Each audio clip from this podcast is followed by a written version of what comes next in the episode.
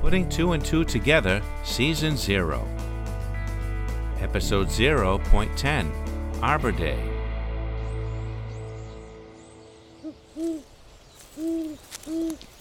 This way! You keep saying that. We're almost there. You keep saying that too. Want me to shut up? I want to know where we're going. This way. That's not what I meant. Just trust me. I'm carrying a shovel and a sapling through the forest in the middle of the night. If that's not trust, I don't know what is. You want me to carry it? I'd rather know why we're here. I'll tell you when we get there. That's not what I meant. No one forced you to come. How about coerced? How about asked? Asked with the pitiful puppy dog eyes. They worked, didn't they? Stop it. I wanted to do this together. Sweetie, I don't even know what this is. Where's your sense of adventure? I'm gonna slug you in a minute. I'm glad you're here. Or else would I be on a Thursday night? I'm serious. So am I. I really do love when you get all playful and mysterious on me. But. I hate it when you get all playful and mysterious on me. That makes absolutely no sense. Good, we're even. I love you. I love you more. So it's a competition now? Always. And you think you're winning. Uh, Tell me where we're going, and we'll see. Nice try. We're gonna get caught. Not if you keep your voice down. There could be surveillance cameras. In the middle of a forest. uh, what about Google Maps? Google Maps. They take pictures from outer space. We're not doing anything wrong. Then why are we here in the middle of the night? I have. Your reasons. Fine. Where are you going? Back to the truck. What? You obviously don't want to be here. No. Let's just go. I was kidding. I don't want to force you to do anything you don't want to. You're not. This is really important. I get it. Do you? Well, I don't get it, get it? But I know it's important to you. It is. I just wish you'd tell me why. It's Arbor Day. Arbor Day. Well, it will be at midnight. Excuse me? Arbor Day is a holiday where you um, Plant a tree. I know. But where does it say you have to do it at night? In the middle of nowhere? Would it help if I told you I want my present to meet my past? Now you're talking in riddles. I used to come here a lot in my teens and a little beyond. In the middle of the night? I have never seen it in the daylight. Okay. It was a place to go and I didn't feel like driving around aimlessly. Oh, so you walked around the woods aimlessly. No, I had a purpose. In the dark. I knew where I was going. I could always get there by instinct alone. There? Yes. Where's there? All the better to show you, my dear. But Why sit here and argue when you could have the answer in 10 minutes? please help me understand. You will when you see her. Her? You dragged me in the middle of nowhere to find a woman? Keep your voice down. To hell with my voice. It's not a real her. I am trying really hard to understand you, James. She's a tree. Excuse me? I never felt right calling her an it. But yes, we are here to see a tree. This is so messed up. Will you at least hear me out? Christine, I'm listening. you know I didn't have an easy childhood. I never really felt like I belonged anywhere, least of all at home with my folks. So I'd find an excuse, any excuse, to get out and go. So you'd come here? Oh, I went all over the place beaches, parks, playgrounds. Once I even tried a cemetery. Bad idea. Not exactly the best place to go when you want to be comfortable. Especially at night. First time I came here, it started pouring and I got lost. The ground was all muddy and I could barely see where I was walking, but something told me to keep walking, that I'd be safe if I just listened to my surroundings. Like you were doing earlier. So I kept walking on and on through twists and turns until I finally came to a clearing. This clearing. And the strangest thing happened. As quickly as the rain started, it stopped. And I could see everything around me. And that's when I got a glimpse of her off in the distance. Where? That way, down the hill and across that stream. We have to cross a stream? Relax.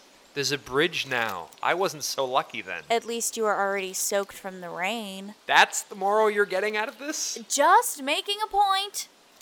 Continue.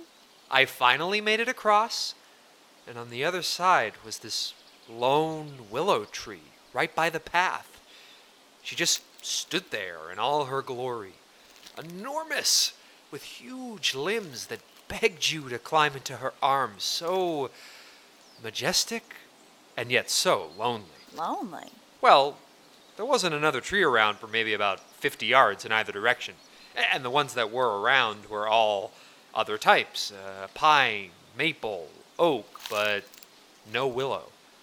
She looked so out of place, but to me, she was the center of attention. Maybe because I knew how she felt.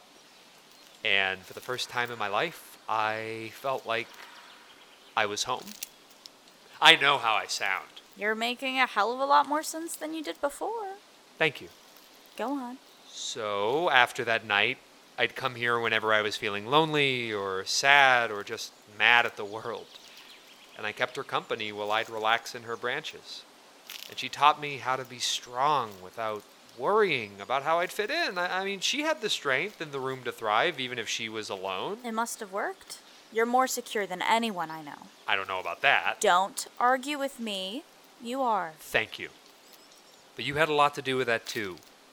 You were the first actual person who believed in me. You are a good man, James. When I met you, you became my world.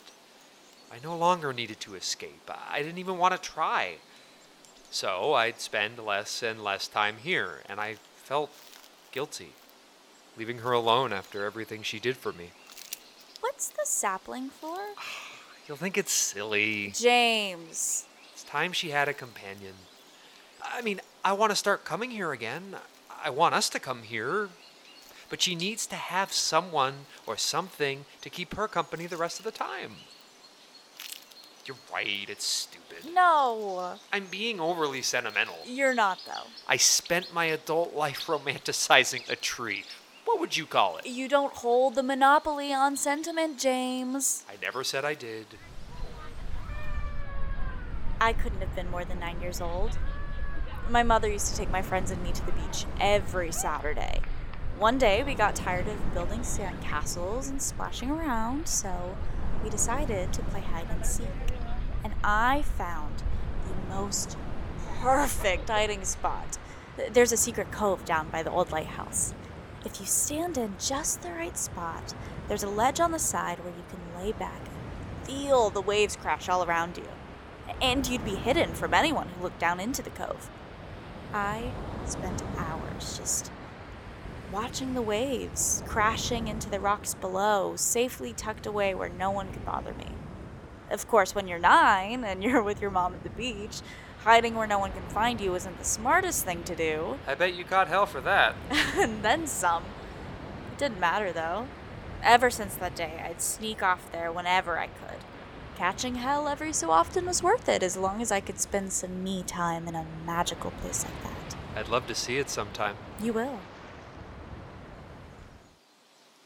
I'm sorry if I ruined your night. You didn't, You had this plan, a- and I wouldn't shut up. Christine. I behaved like a real jerk. I'm the jerk. Talking and riddles. There is that. I should have told you from the beginning. I don't think I would have believed you anyway. And now. There isn't a doubt in my mind.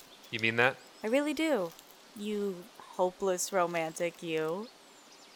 In that case, there is one more thing. Oh, I'm afraid to ask. I was going to give this to you after we planted the sapling, but I don't want to wait anymore. Is this. Do I have to explain everything to you? Yes! It's a ring? I'm proposing? No, I mean, yes, I will marry you. I love you. I love you equally the same. Oh, it's almost midnight. You ready to cross the stream? With or without the bridge? Up to you. Surprise me. Now that's what I like to hear. Come on. Happy Arbor Day, James. Happy Arbor Day, my lifelong companion.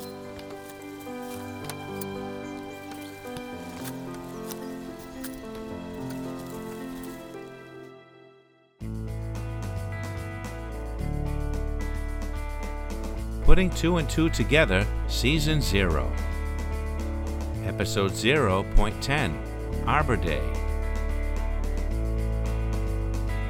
Written, directed, and produced by Peter Cosmas Sophronis. Episode adapted from his play Arbor Day.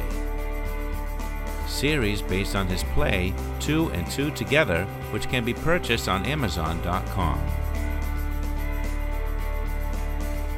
James Rogers was played by John Vellante. Christine Reed was played by Presley Duck.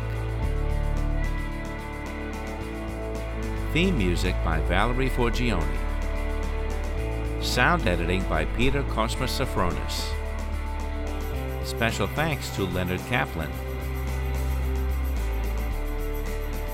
In addition to Season 0, 24 episodes of Season 1 and 24 episodes of Season 2 are available for download on multiple podcast platforms. James and Christine will be back when Putting Two and Two Together returns for Season 3. Please visit www.petersophronis.com for further information.